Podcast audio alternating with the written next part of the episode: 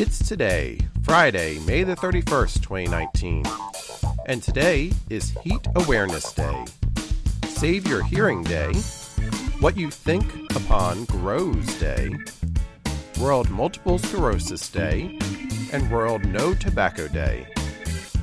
If you haven't done so yet, today is the last day to celebrate Haitian Heritage Month, Heal the Children Month, Healthy Vision Month, Homeschooling Awareness Month, Huntington's Disease Awareness Month, International Audit Month, International Business Image Improvement Month, International Civility Awareness Month, International Mediterranean Diet Month, International Victorious Women Month, Jewish American Heritage Month, and Latino Books Month.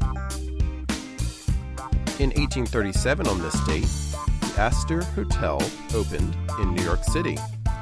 The hotel would later become the Waldorf Astoria Hotel.